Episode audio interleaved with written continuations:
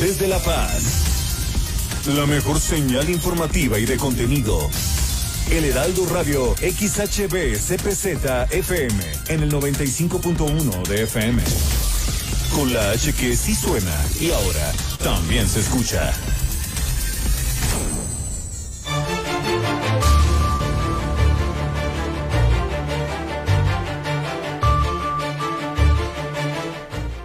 Las noticias este lunes 5 de julio. Extremadamente por los cielos estos depósitos en los hospitales privados de Los Cabos para atender el COVID-19. Le tengo las cifras de cómo iniciamos la semana hoy 5 de julio, el lunes 5 de julio. Supermercados Arámboro aportará redondeo para pacientes vulnerables en Baja California Sur. Víctor Castro Cosío se va a reunir con gobernadores electos del noroeste. Va a asistir el eh, gobernador elector de Baja California, de Sonora, de Sinaloa y de Nayarit. La sede va a ser en Hermosillo, Sonora. La red de colectivas feministas de Baja California Sur expresó que no aceptará ningún funcionario al frente de cualquier puesto público que no tenga conocimiento de la administración pública, perspectiva de género y de derechos humanos. BCS 40 perdió su registro. Tienen un plan B, según dicen. También en entrevista en este estudio, Janssen Weisenbauch, quien es la coordinadora de programas federales, nos va a platicar sobre los avances en la vacunación y apoyos a las eh, personas de adultos mayores. También le traigo cómo, le tengo cómo estuvieron los deportistas sudcalifornianos en eh, los Juegos CONADE 2021. Eduardo Martínez, joven promesa de ópera sudcaliforniana, es el eh, barítono Eduardo Martínez eh, quien obtuvo su primer eh, premio como voz emergente en Roma, Italia. También en Los Cabos, Guillermina de la Toba nos va a informar sobre estas mujeres de cáncer que enfrentan la carencia de los medicamentos. Ya llegó la carencia a Baja California Sur. También colocan carpas afuera del Seguro Social en Los Cabos con oxímetros para que las personas sean atendidos atendidas de manera inmediata. Y le tengo también las estadísticas de accidentes del pasado mes de junio. Con esto iniciamos este lunes, esta semana, aquí en el Heraldo Noticias La Paz. Ahora, Heraldo Noticias La Paz, las noticias más relevantes generadas al momento por el 95.1 de FM, El Heraldo Radio, donde la H suena y ahora también se escucha. Con el prestigio informativo de Heraldo Media Group. Conduce Germán Medrano.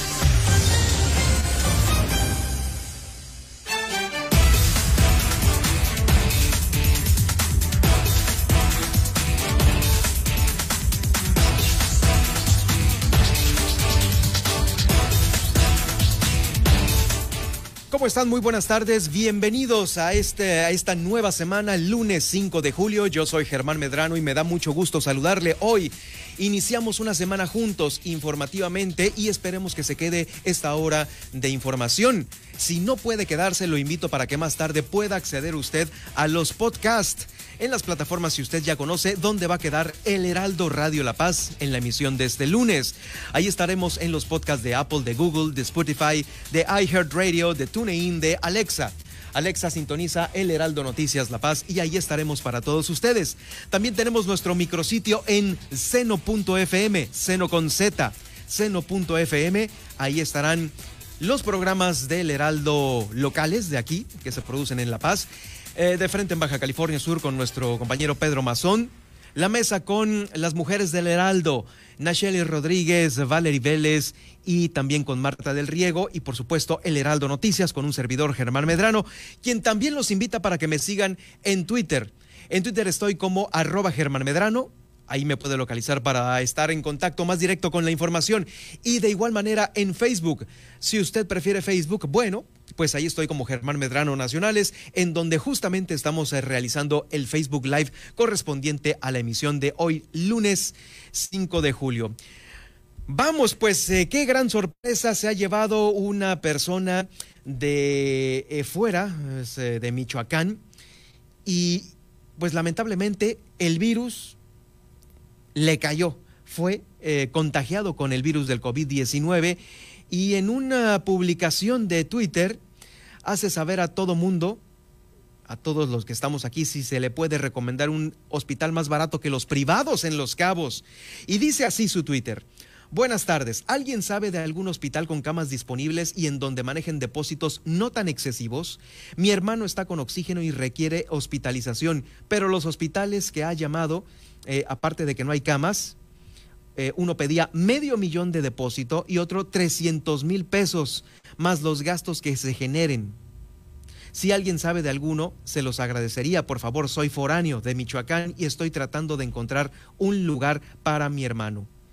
Esta es la situación que muchos eh, viven, que vienen de fuera, y bueno, se topan primero con la poca disposición del destino, en este caso Los Cabos, para una cama en un hospital, llámese eh, público, estatal, seguro social o ISTE.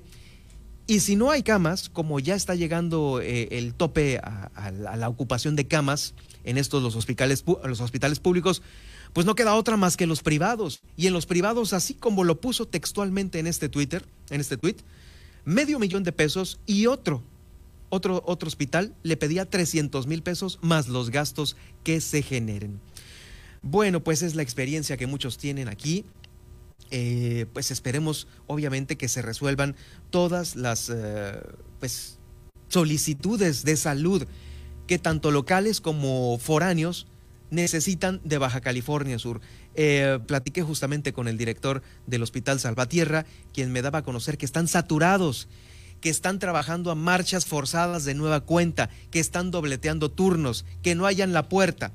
Y por ello, pues bueno, también de nueva cuenta, eh, la solicitud, la solicitud para eh, pues hacerles el paro a los médicos de Baja California Sur, de no nada más el Hospital Salvatierra, ¿sí?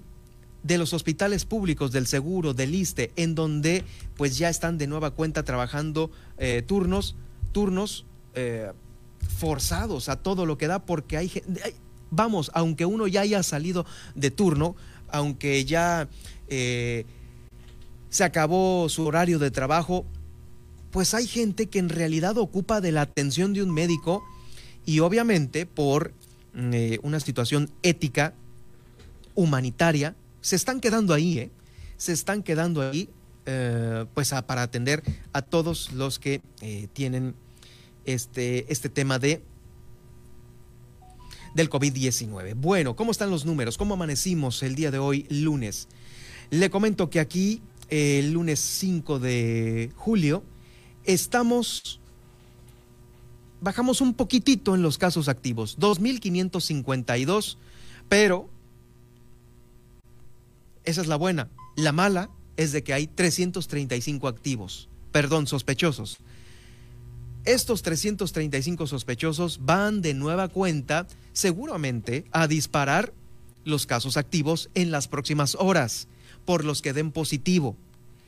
Si el lunes pasado teníamos 2.728 activos, hoy tenemos 2.552 y puede que mañana, por los 335 sospechosos, de nueva cuenta estemos en los 2.700 más o menos. Lo que quiere decir que estamos en las mismas, estamos en las mismas, estamos estancados.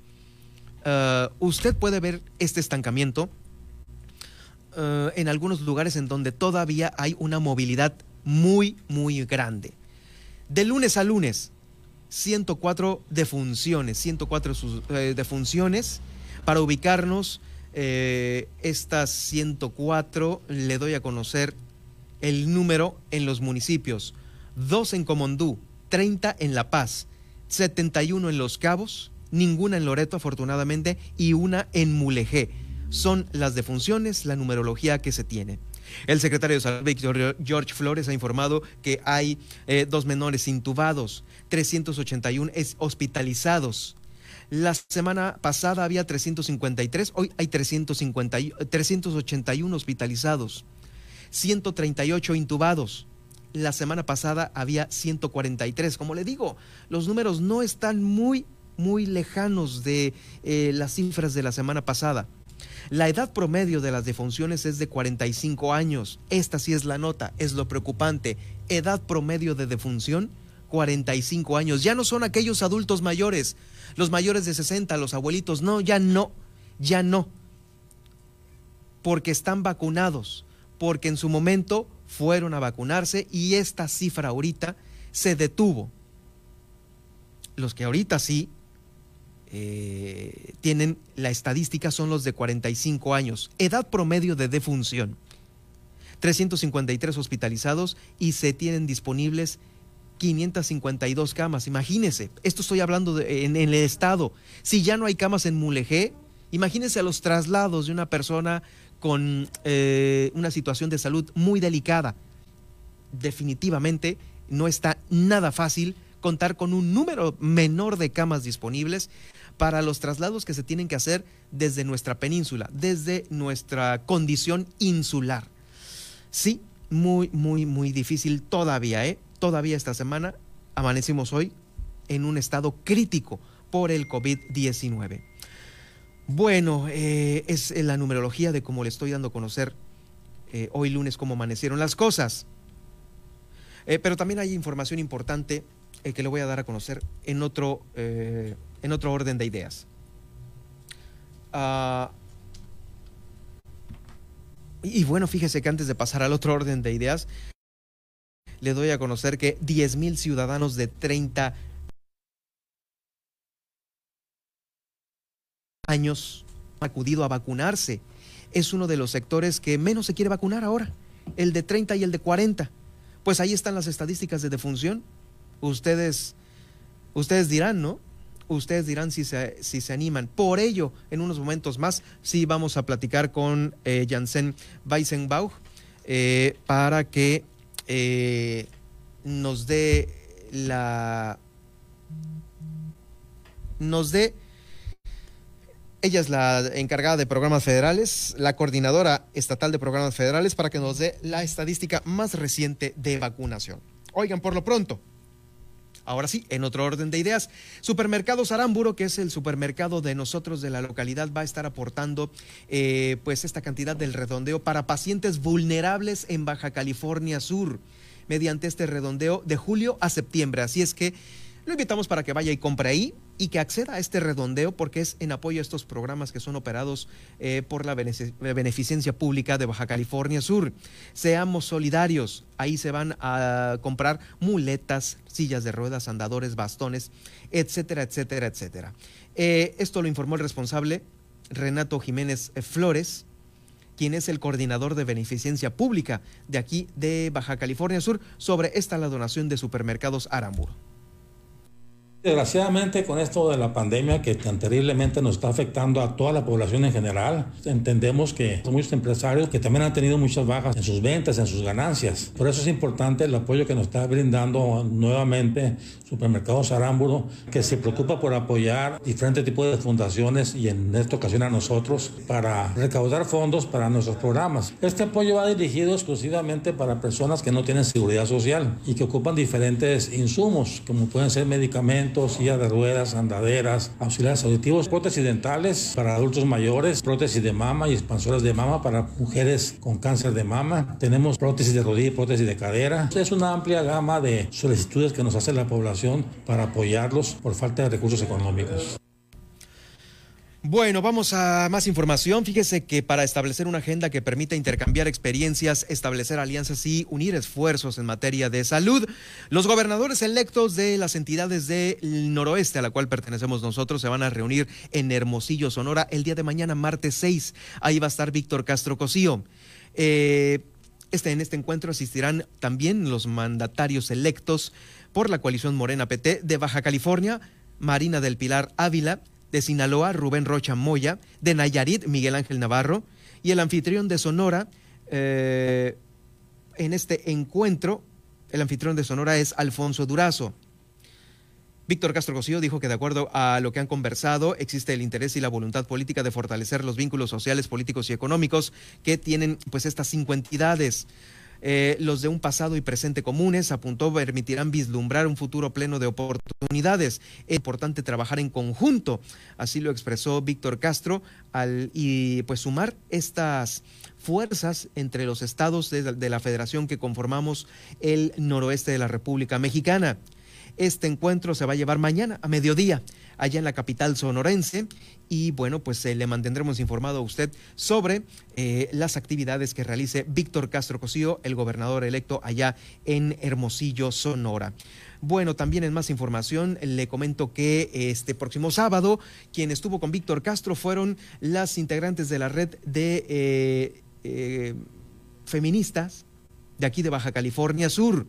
¿Para qué estuvieron con él? Bueno, pues le expresaron su interés de permanecer vigilantes ante el inminente cambio de la administración que se avecina, para asegurar que quienes sean considerados para el servicio público, funcionarios pues, sean principalmente sin antecedentes de violencia. Eh, pues eh, respecto a esto, daron a conocer que deben de ser personas probas, con una ética profesional y personal intachable, que no tengan antecedentes de violencia hacia las mujeres en todos los ámbitos, incluyendo en su vida personal e institucional, que no tengan antecedentes de corrupción, que no hayan incurrido en una mala praxis profesional y que tengan formación y conciencia del marco de derechos humanos y perspectiva de género. Señalan que con un equipo de personas con esas características al frente de las eh, eh, direcciones y secretarías del Estado se va a garantizar una verdadera transformación en la política pública los colectivos de mujeres están exhortando al gobernador electo a encabezar un equipo de gobierno que incluya el derecho a la salud de las mujeres y a las niñas, a comprometerse con una cultura democrática conformada por un gabinete partidario de servidores eh, públicas y capaces mm, de, eh, pues del servicio público, ¿no? Intachables. La red de feministas de aquí de Baja California Sur no aceptará a ningún funcionario al frente de la Secretaría de Salud o de cualquier otro organismo, eh, dirección o Secretaría Pública que no tenga conocimiento de la administración pública, perspectiva de género y de derechos humanos. Pues lo veo cañón, ¿eh? Está difícil que todos cumplan con este requisito. La red de colectivas eh, feministas se define como una agrupación conformada por 22 colectivos de mujeres profesionistas dedicadas a diferentes oficios, ubicadas en diferentes comunidades de aquí de Baja California Sur. Y pues bueno, lo integran niñas y mujeres residentes eh, aquí en el estado. Eh, fue firmada esta solicitud por 155 mujeres apoyando este reclamo colectivo. bueno, ahí está la solicitud. Vamos a ver cómo va a conformar Víctor Castro este gabinete.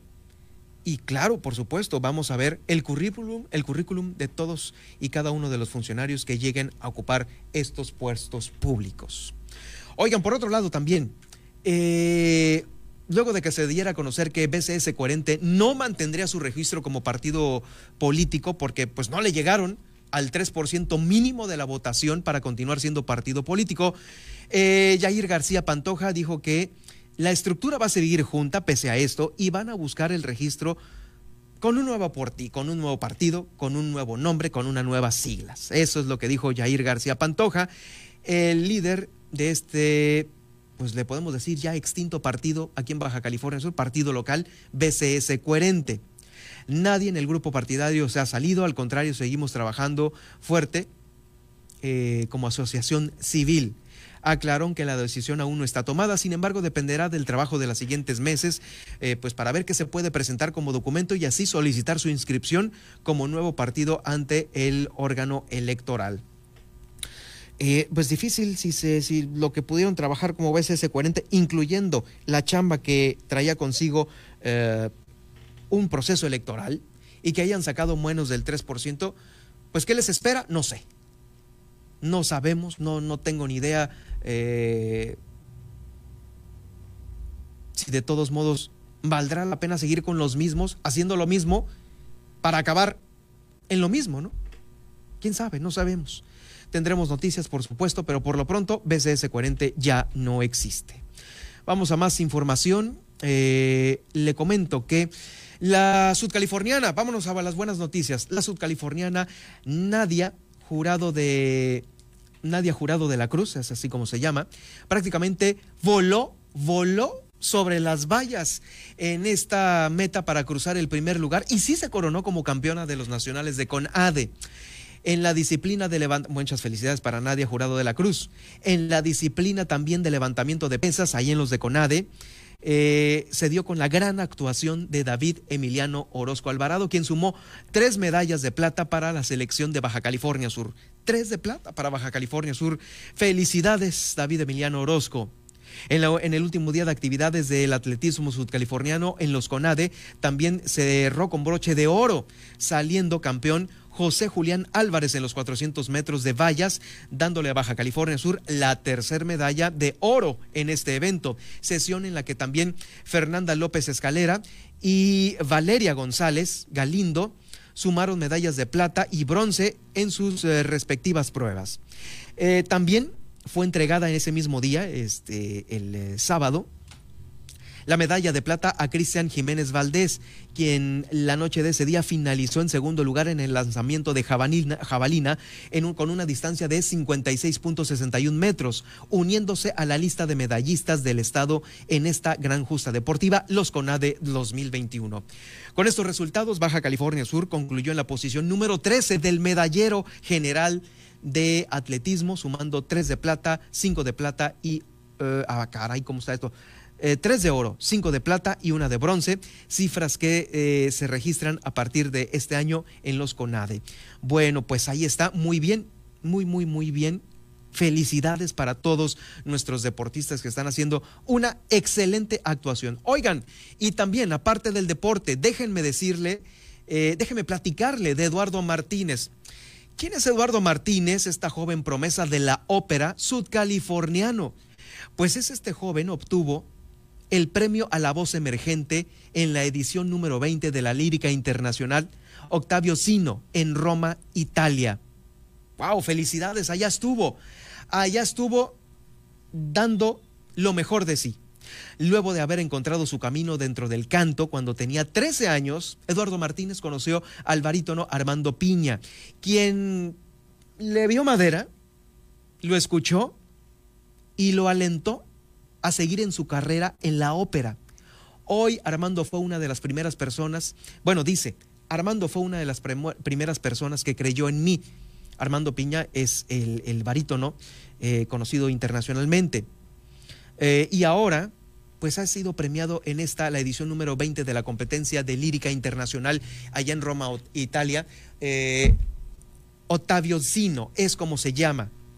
Martínez se convirtió a sus 18 años en el primer mexicano en recibir tres reconocimientos dentro de la competencia de este premio de la voz emergente, el premio a la crítica y una beca para el programa de verano del Festival de Vicenza. Allá está, ganando premios.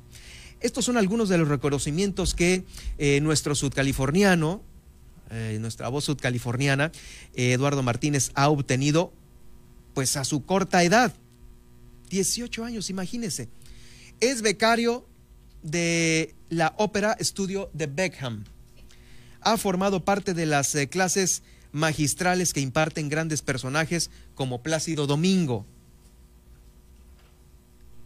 Elina Garanca y Javier Camarena. A sus 14 años tenía, eh, ingresó a los 14 años al coro polifórico de Los Cabos y obtuvo tres reconocimientos en esta eh, competencia internacional de Otavio Zino.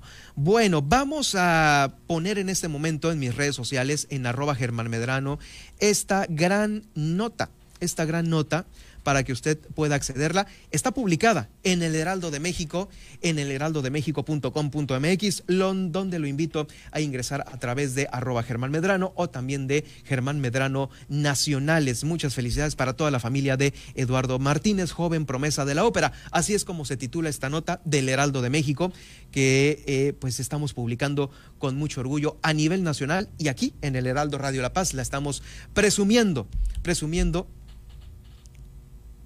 por ser eh, pues sudcaliforniano y también, claro, por supuesto, por estar en el Heraldo de México.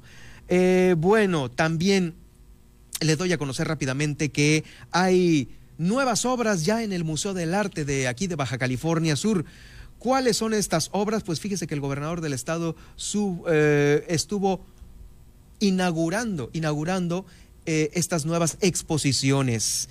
Em, es una oportunidad muy buena porque la inauguración es de esta, de esta exposición que se llama Los Territorios del Símbolo y en él se unen eh, pues grandes, grandes como David Alfaro Sigueiros, José Clemente Orozco y Miguel Felgueres. Eh, bueno, los territorios del símbolo presenta obras de estos artistas pertenecientes al programa pago en especie del sistema de la administración tributaria. Es, ellos son quienes están poniendo esta exposición. De David Alfaro, donde pues, podemos admirar su gran obra, eh, con la Marcha de la Humanidad. Y bueno, los pintores eh, José Clemente Orozco con eh, The Third Avenue y Tamazonte.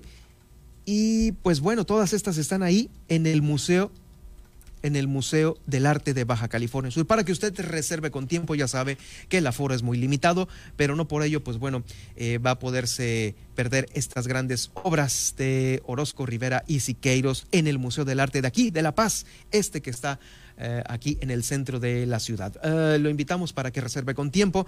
¿A dónde puede reservar? Pues obviamente en la página de Facebook del museo, ahí están eh, ahí puede acceder, claro, a la información. Vamos a una pausa y de regreso, ¿cómo vamos en las vacunas? De regreso en este estudio, Janssen Weizenbach, quien es la coordinadora estatal de los programas de bienestar, nos va a ver, nos va a informar cómo va el calendario de vacunación y bueno, también eh, pues, algunos otros eh, trabajos que ya está poniéndose a trabajar la Secretaría de Bienestar aquí en Baja California Sur. Con esto regreso. Heraldo Noticias La Paz, 95.1 de FM.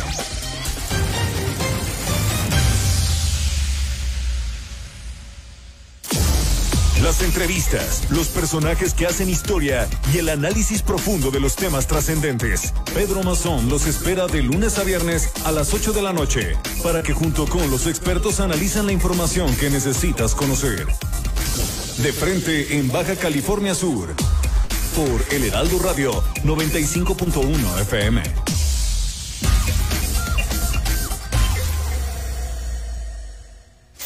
Me lo dijo Adela. Rodrigo Murray ya está con nosotros. Buen día a todos. Aplausos a Rodrigo porque Bravo para ti, Murray. Ya nos dijo que estamos muy guapas, sí. Maca y yo. Y los caballeros también. Los caballeros. Se ven bien, están bien conservados. Muy bien conservados. ¿Tú también? Bien. Me veo al espejo todos los días y digo, cham. Es que para los de radio y tele, que no vieron lo que pasó aquí en el corte comercial, se aventaron una guarrada estos dos. No, yo no. Casarín y Murray, una guarrada. Yo, yo hablaba de la excitación que provocan algunas axilas, nada más. Pues sí, pues Pero es- Casca- Casarín se fue directamente a- al lado oscuro. Ay, digamos. ¿quién- ay, Literal. Pero yo seguí, o sea, tú diste el pase y yo llegué a rematar, así de Sí, fácil. bueno, sí, exacto. Y cerramos el estadio. ¿no? Ahí, con ese gol cerramos el estadio. Exacto, el gas. Exacto. 10 a 12 de la mañana, de lunes a viernes por El Heraldo Radio. Estás escuchando El Heraldo Radio. XHB CPZ FM en el 95.1 FM, transmitiendo con 25.000 watts de potencia desde Ignacio Allende 530, zona central, código postal 23.000, Plaza Allende L12, La Paz, Baja California Sur. Heraldo Radio La Paz, una estación de Heraldo Media Group. Mario Maldonado en Bitácora de Negocios.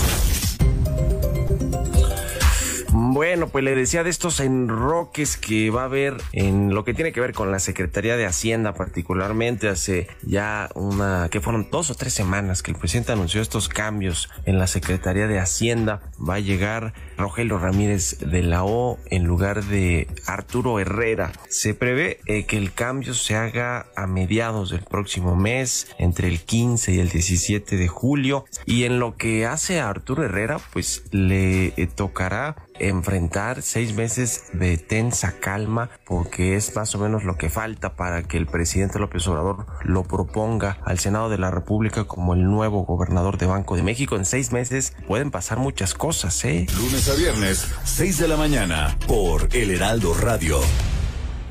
Las noticias con Javier Alatorre, con la cobertura radiofónica más grande e importante del país.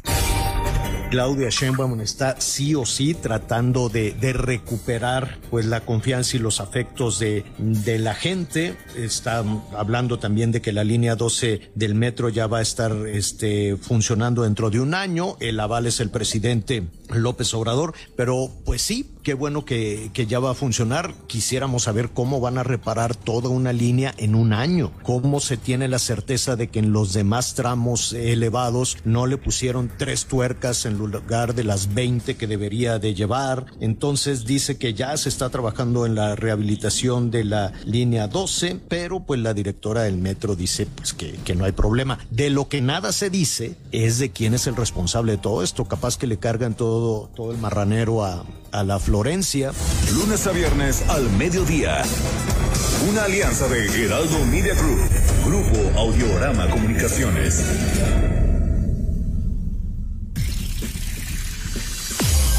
Estas son las noticias con el pulso de la paz y el Estado. En el 95.1 FM, Heraldo Noticias La Paz.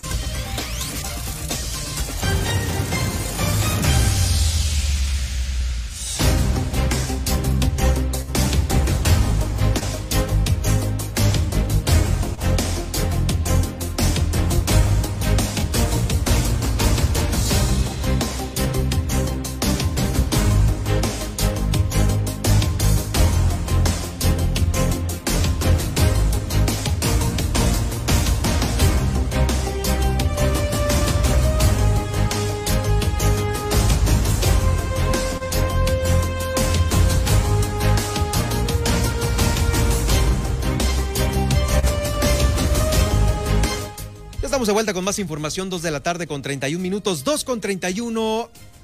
Y tengo el gusto de saludar nuevamente en este estudio a Janssen Weisenbach, quien es la coordinadora de programas federales aquí en Baja California Sur. Janssen, bienvenida aquí al Heraldo nuevamente. Gracias por acompañarnos. Muchas gracias, Germán. Al revés, estamos muy, muy agradecidos de que todos los medios estén informando y sobre todo sacando de todas las dudas que se están generando en torno a la vacunación.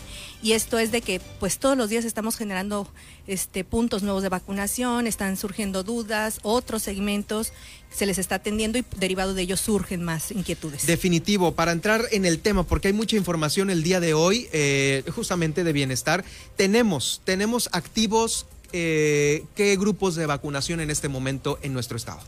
Sí, ha generado mucha inquietud porque tenemos dos segmentos. Generalmente nosotros trabajamos con uno solo y eso es la que ha generado cierta expectativa y la gente quiere saber pues por qué en ciertos lugares sí y en otros no.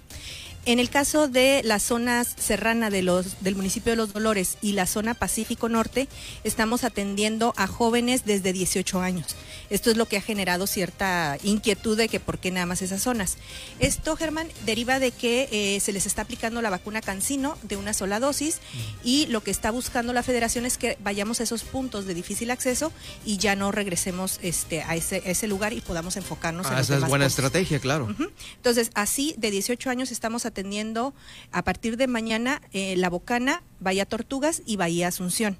Y el día de hoy estamos atendiendo a toda la Sierra de los Dolores, el Corral de Piedra, La Soledad, eh, Las Ánimas, toda esta zona, este circuito. De 18 para arriba, o sea, todos, incluyendo 40, 60, 30. Correcto, todos, todo lo mayoría, que quede pendiente. Todo lo que quede pendiente allá. Así es. Bueno. Eso es para mayores de 18. Okay. Y obviamente tenemos eh, la década regular que estamos atendiendo. Recordemos que iniciamos el martes pasado atendiendo la década de los 30, del 30 para arriba, uh -huh. y nada más eh, empezamos en la zona urbana de La Paz, la zona urbana de Los Cabos, todo Comondú y Loreto. Entonces, en esta semana empezamos a atender toda la zona rural que nos está quedando pendiente de La Paz y de Los Cabos.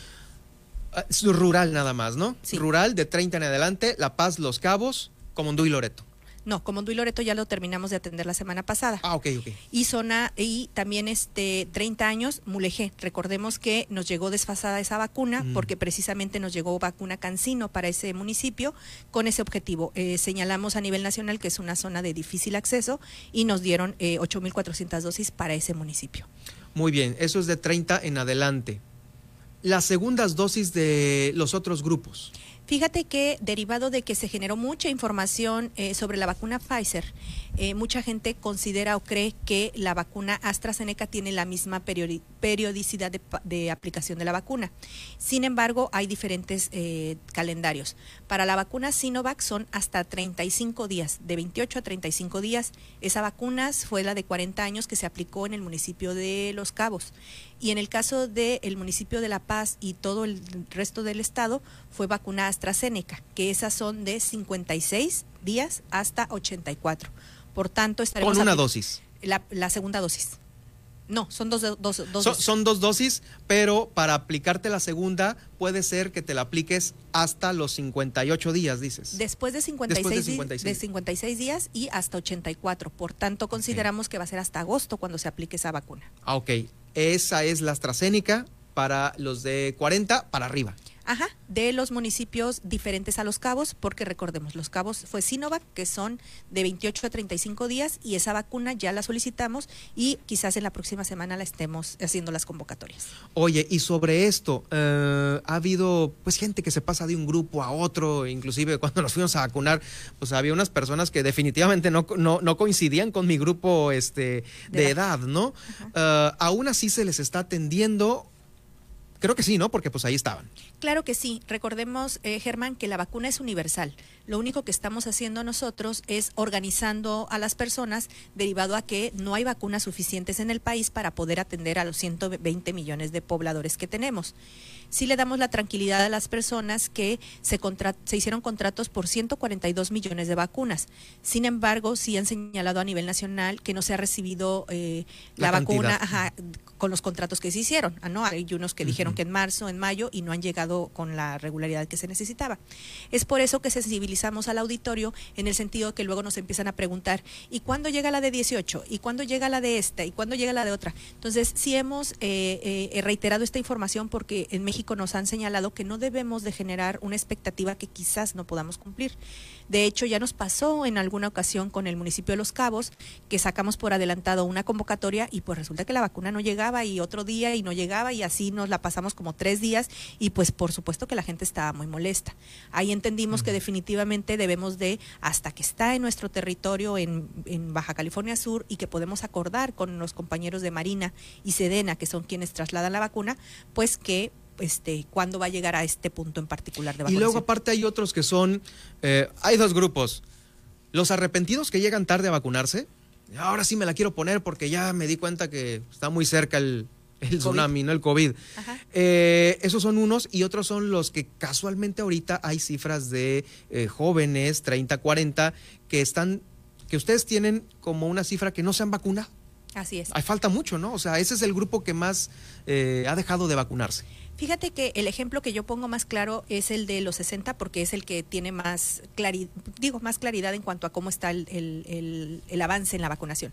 Cuando nosotros cerramos ese periodo que tardó en pro- aproximadamente dos meses para que les pudiéramos aplicar la vacuna en todo el estado, nosotros cerramos esa atención con 60 mil personas, siendo que el universo total eran eh, 72 mil 72.800 personas y cerramos con 60 mil.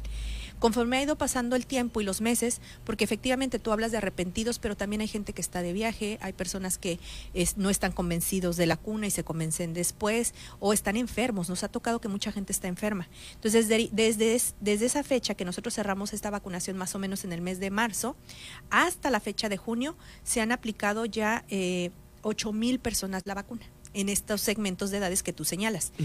Eh, por ejemplo, estábamos muy este, pues preocupados por precisamente el segmento de los 40 años que habíamos cerrado ¿Por? con, con un 50% nada más de atención. Oh, nada más. Sí, por eso era nuestra preocu- preocupación. Sabemos que a nivel nacional el, el universo generalmente llega al 80%, aunque Baja California Sur habíamos estado más o menos por encima de esa media y en el caso de los 40 cerramos con el 50%.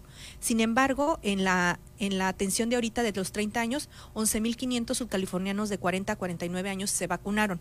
Por lo tanto, ya se elevó esa, elevó esa cifra y ya, te- ya estamos por el 60% de la Sí, por atención. supuesto, pues es que el tema ahorita es de que los hospitalizados resulta ser que son ahorita un- uno de los sectores, los jóvenes, Así es. los que están hospitalizados, ¿no? Ya de, sea de una manera grave, con oxígeno o crítica, según las cifras que nos da a conocer la Secretaría de Salud. Bueno, entonces, eh, esa es la recomendación. Una, una, una, una acotación en ese sentido, Germán. Es importante que la gente sepa que una vez que les aplican la vacuna no es para que por la tarde salgas a, festejar. Mm. Son 20 días para que tu cuerpo genere los anticuerpos. Y esto lo señalo porque sí hay muchos medios que han señalado que hay personas que han fallecido con las dos vacunas. Pero sí se ha identificado que, este, no sé qué porcentaje, pero sí la mayoría es porque todavía no pasaban estos 20 días de que había recibido su segunda y dosis. Y para estar ahora sí protegido al 100%, ¿no? Eso es lo importante. Así es. Híjoles, qué tema, qué tema, este, esperemos que pues ahora sí que lleguen lleguen los cargamentos de la vacuna que a ti te toca. Eh, hay mucha preocupación por eso, ¿no? Es que a mí me pusieron tal marca y cuándo llegarán y todo esto, ¿no? Eh, las fechas ya las acabas de dar y pues digamos que julio y agosto serán los meses en los cuales ya Fíjate que estamos muy contentos por eso. Se emitió un comunicado el día de antier sobre el avance por estado de vacunación. Eh, nosotros obviamente tenemos siempre datos diferentes y esto lo digo hasta en burla, ¿no? Por el tenemos otros datos.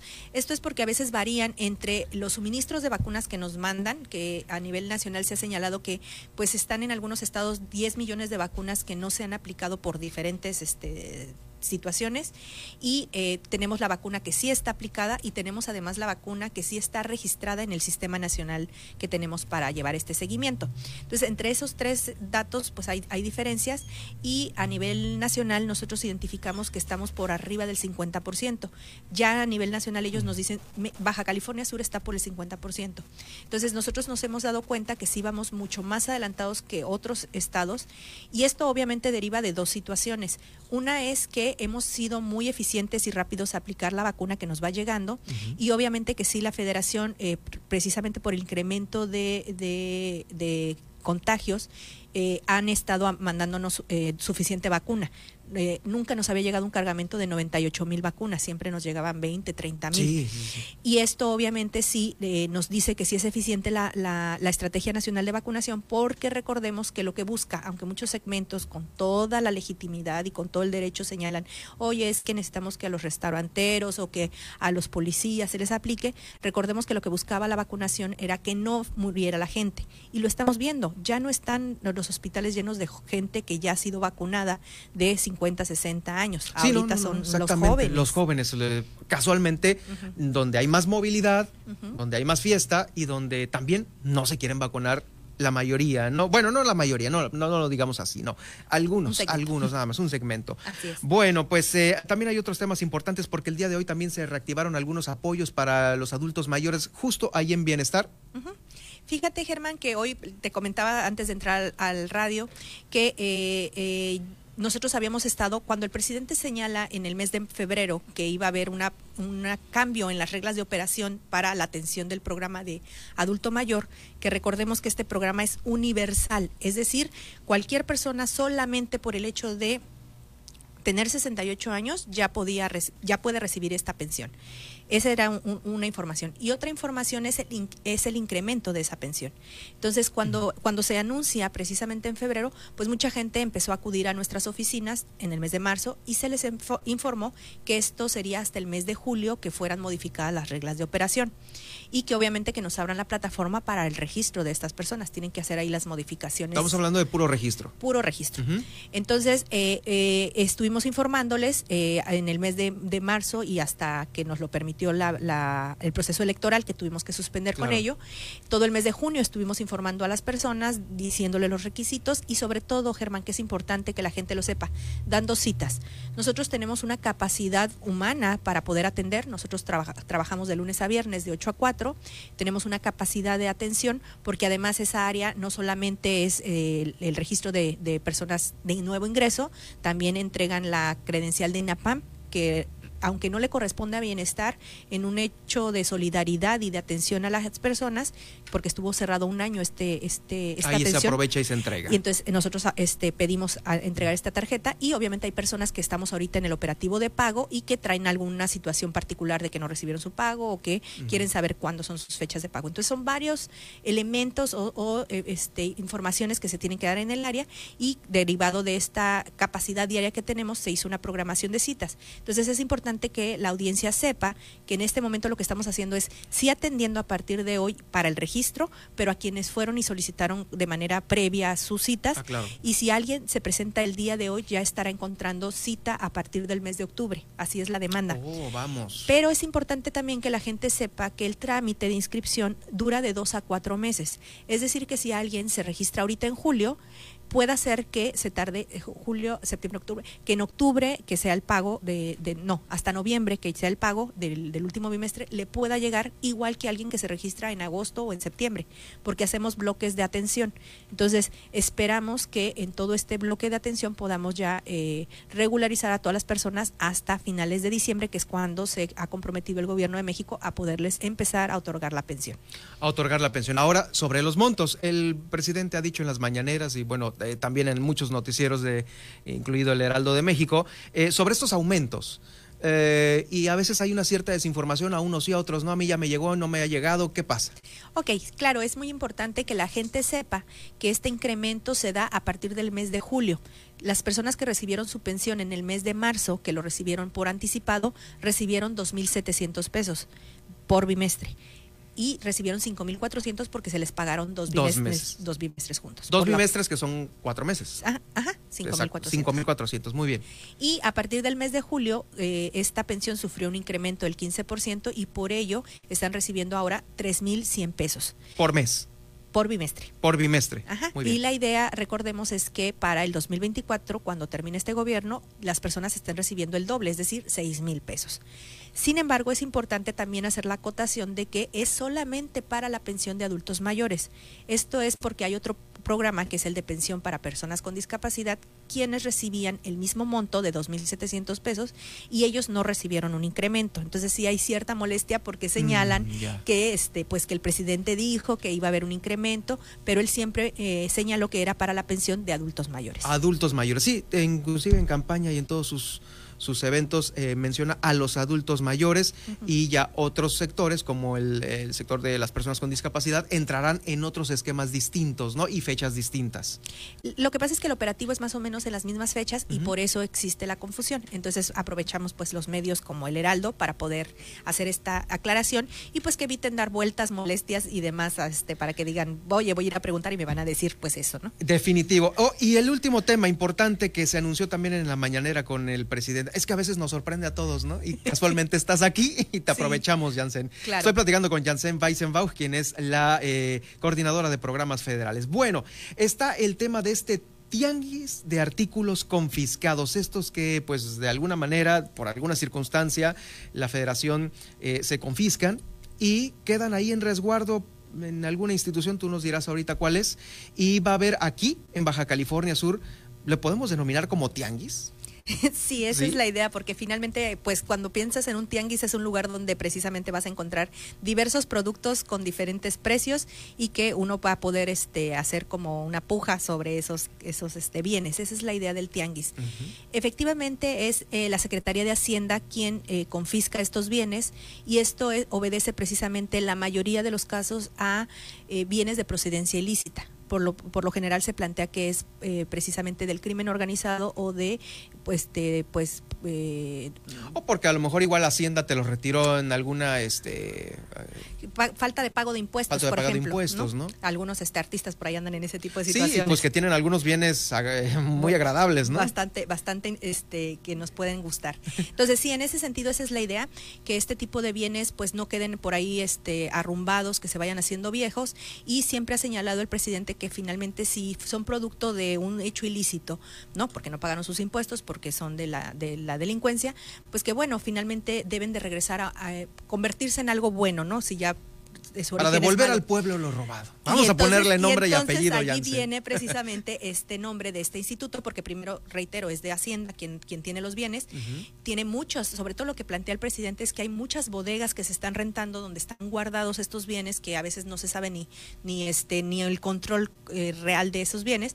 Y entonces que se busca que ya, eh, eh, por ejemplo, nosotros aquí en, en Baja California Sur no lo creerás, pero sí hay algunos departamentos y casas y que la policía tiene que estar dando rondines para que no los los desmantelen, por ejemplo.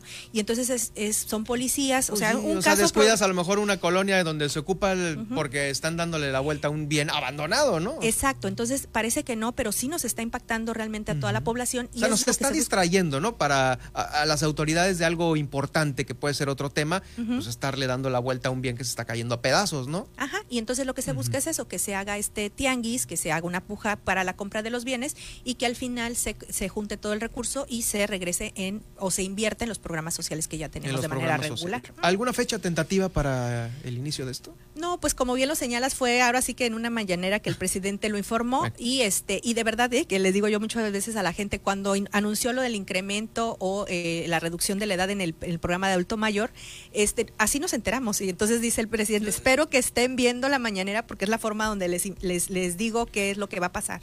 Y mira, parece O sea que te levantas tempranísimo a ver la mañana. a las seis ya tengo que estar este por lo menos medio medio arreglada. Este y esto finalmente mira eh, es parte de, de- de un cambio en la forma de, de trabajar.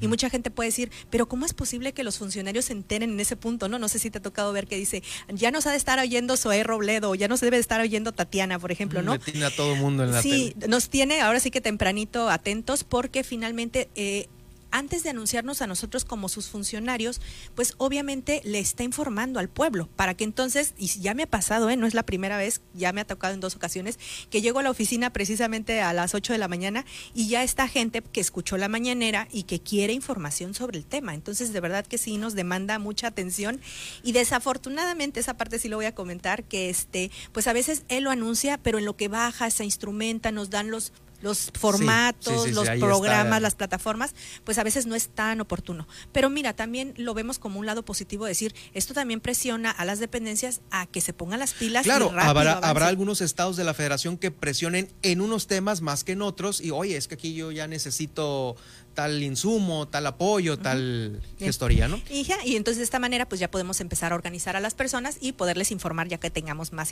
más este datos sobre el tema. Aquí lo daremos a conocer. Jansen, gracias por acompañarnos esta tarde e iniciar la semana con nosotros aquí en el Heraldo Radio. Muchísimas gracias, como siempre, muy amables. Gracias, Jansen Weisenbach, quien es la coordinadora de programas federales aquí en este estudio.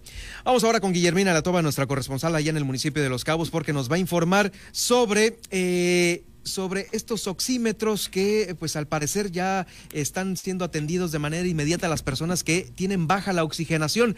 También las mujeres con cáncer están enfrentando una carencia de medicamento. Ya llegó esto también allá en Los Cabos. Adelante Guillermina con tu reporte. Muy buenas tardes.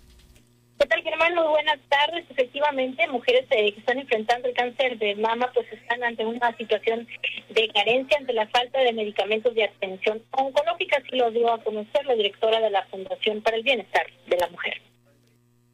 para este grupo de mujeres que son más de 120 personas que tenemos nosotros registradas. No sabemos en realidad la cifra exacta de mujeres con cáncer de mama.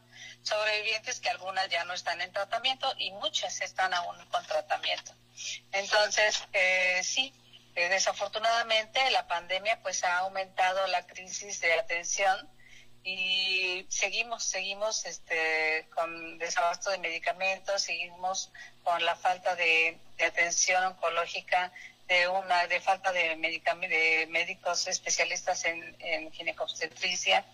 Y, y pues lo más importante es que en los municipios de Los Cabos pues no contamos, no contamos con, con una clínica especializada de oncología y eso trastorna in- in- increíblemente a las familias porque son, hablamos de, de traslados a la ciudad de La Paz y pues ellos son, en esta pandemia muchos perdieron su trabajo, muchos les están pagando poquito y es mucho gasto ir, estar yendo y viniendo a la ciudad de La Paz con eh, la triste realidad de, pues, de que se cancelan las, las atenciones, se les reprograma para diciembre, se les reprograma para otra vez En más información, en Los Cabos, todos los turistas a su llegada se les indica el uso obligatorio de cubrebocas, ya sea en el aeropuerto y también en los hoteles.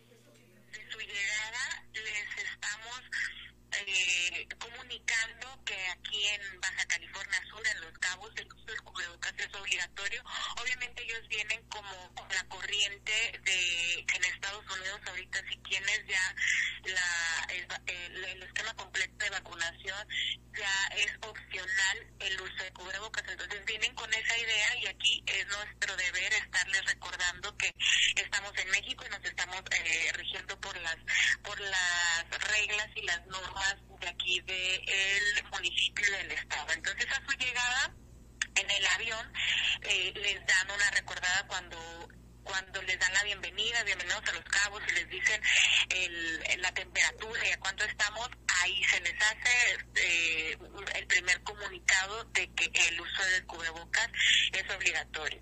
Ya una vez en el aeropuerto, cada 15 minutos está sonando un audio con esta información, además de que por parte de, del gobierno del estado hay en las instalaciones del aeropuerto eh, unos pósters en donde también se indica que el, el cubrebocas es obligatorio. Y en los cabos, en estas carpas que son fueron colocadas en las afueras del INSE, también se instalaron los oxímetros para que la gente llegue, los pacientes se tomen la oxigenación y en caso de estar eh, pues bajos sean atendidos de manera urgente. Es que bueno, en, los, en, el, en algunas clínicas como la de aquí de San José y en Cabo San Lucas, tenemos ahí unas carpas donde tenemos sillas, donde tenemos gel antibacterial, donde les, donde les llevamos agua a la gente porque desafortunadamente había estado demasiado tiempo. Y ahora también les pusimos algunos oxímetros.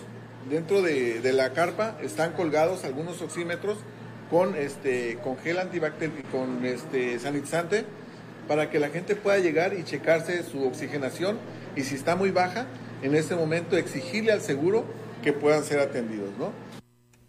Es la información también de, te comento que esta mañana en medio pues de aplausos, de dolor y familiares, amigos y medios de comunicación, eh, también fanáticos se dieron cita para darle el último adiós a Francisco Chico Villagómez, piloto de off-road nativo de San José del Cabo, quien bueno lamentablemente perdió la batalla contra el COVID aquí en, Los Cabos, Germán. Sí, caray, pues bueno, en fin, eh, lamentable esta situación y pues ahí está, ¿no? Eh, la gente talentosa también, también le está llegando, si es que baja la guardia ahora con el COVID y pues a cuidarse mucho, Guillermina. Muchas gracias por tu reporte. Sí, nos, nos escuchamos el día de mañana. Excelente inicio de semana. Y es que sí, a veces, pues bueno, está cada vez más cerca esa situación del COVID de nosotros y, por supuesto, no queremos abrir las redes sociales y encontrarnos con esquelas y más esquelas, ¿no? Ahí, está, ahí está. Tenga mucho cuidado usted. Rápidamente, eh, va a quedar parcialmente cerrada la circulación el tramo de Forjadores de Sudcalifornia eh, en la altura del Panteón de Jardines del Recuerdo, porque ya están trabajando ahí en los trabajos. Váyase antes si es que usted eh, va al sur de Baja California Sur o también pues a las colonias que están por allá, Arco Iris, Camino Real. Eh, de igual manera, la Dirección General de Policía Municipal informa a los vecinos de La Pitaya y el Parque Industrial que a partir del día de hoy quedará también cerrada la circulación la calle Primera, en el tramo que comprende estas colonias al sur de la ciudad. Bueno, para que lo tomen en cuenta. Y en Mulegé, rápidamente, en La Bocana ya estarán ahí realizando los primeros trabajos de este pequeño malecón que pues es parte de la Pacífico Norte, el malecón de la Bocana, pues bueno, ya tendrá su pequeño corredor turístico. Vamos a la pausa y regreso con el resumen. Heraldo Noticias La Paz, 95.1 de FM.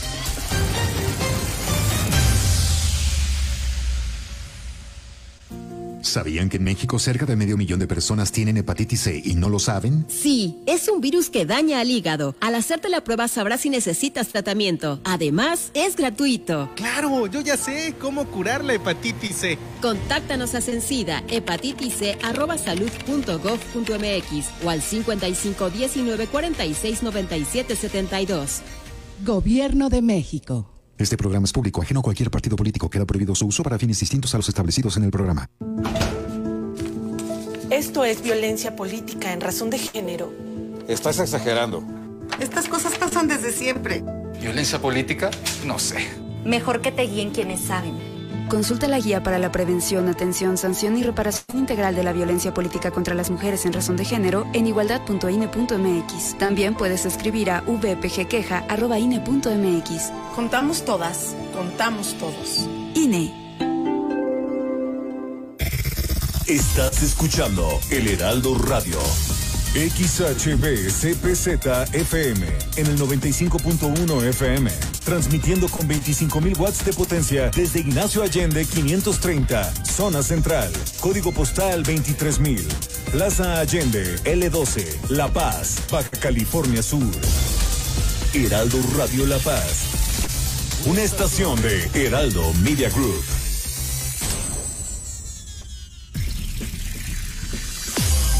Estas son las noticias con el pulso de la paz y el Estado. En el 95.1 FM, Heraldo Noticias La Paz.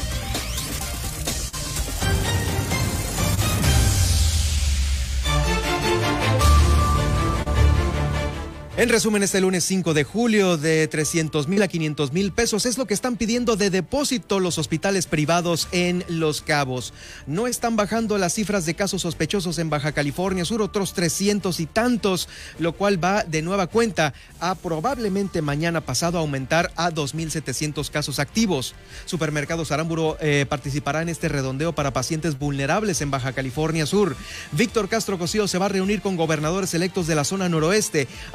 Baja California, Sonora, Sinaloa y Nayarit. En Hermosillo será la sede. La red de mujeres eh, feministas de Baja California Sur dice que no aceptarán a ningún funcionario eh, al frente de algún puesto público que no tenga conocimiento de la administración pública, perspectiva de género y de derechos humanos. BCS 40 perdió su registro, pero dice no se van a dejar, quieren hacer aún con esto otro nuevo partido político. En entrevista en este estudio, la coordinadora de programas federales, Janssen Weissenbach, habló sobre los avances en la vacunación, la entrega de apoyos a adultos mayores que ya está y la próxima calendarización de vacunación. También Guillermina Gatova desde Los Cabos nos informó sobre sobre las mujeres con cáncer que enfrentan la carencia de la falta de medicamento en atención oncológica. Esto lo asegura la directora de la Fundación para el Bienestar de la Mujer. En Los Cabos a todos los turistas a su llegada se les indica cómo hacer eh, obligatorio este uso del cubreboca y de las medidas de eh, sanidad colocan carpas afuera del Seguro Social de Los Cabos con oxímetros para que las personas que sean, eh, pues que lleguen con una baja oxigenación sean atendidas inmediatamente. Y también eh, le comento que la restricción de horarios continúa en la venta de alcohol para disminuir los contagios y saturación hospitalaria. Con esto llegamos al final. Lo espero mañana martes 6 aquí en el Heraldo Radio La Paz. Soy Germán Medrano. Que tenga usted una excelente semana. Hasta aquí, el Heraldo Noticias La Paz. Germán Medrano los espera de lunes a viernes en el 95.1 de FM. Con las noticias que trascienden en La Paz y el estado de Baja California Sur. Con el prestigio informativo de Heraldo Media Group.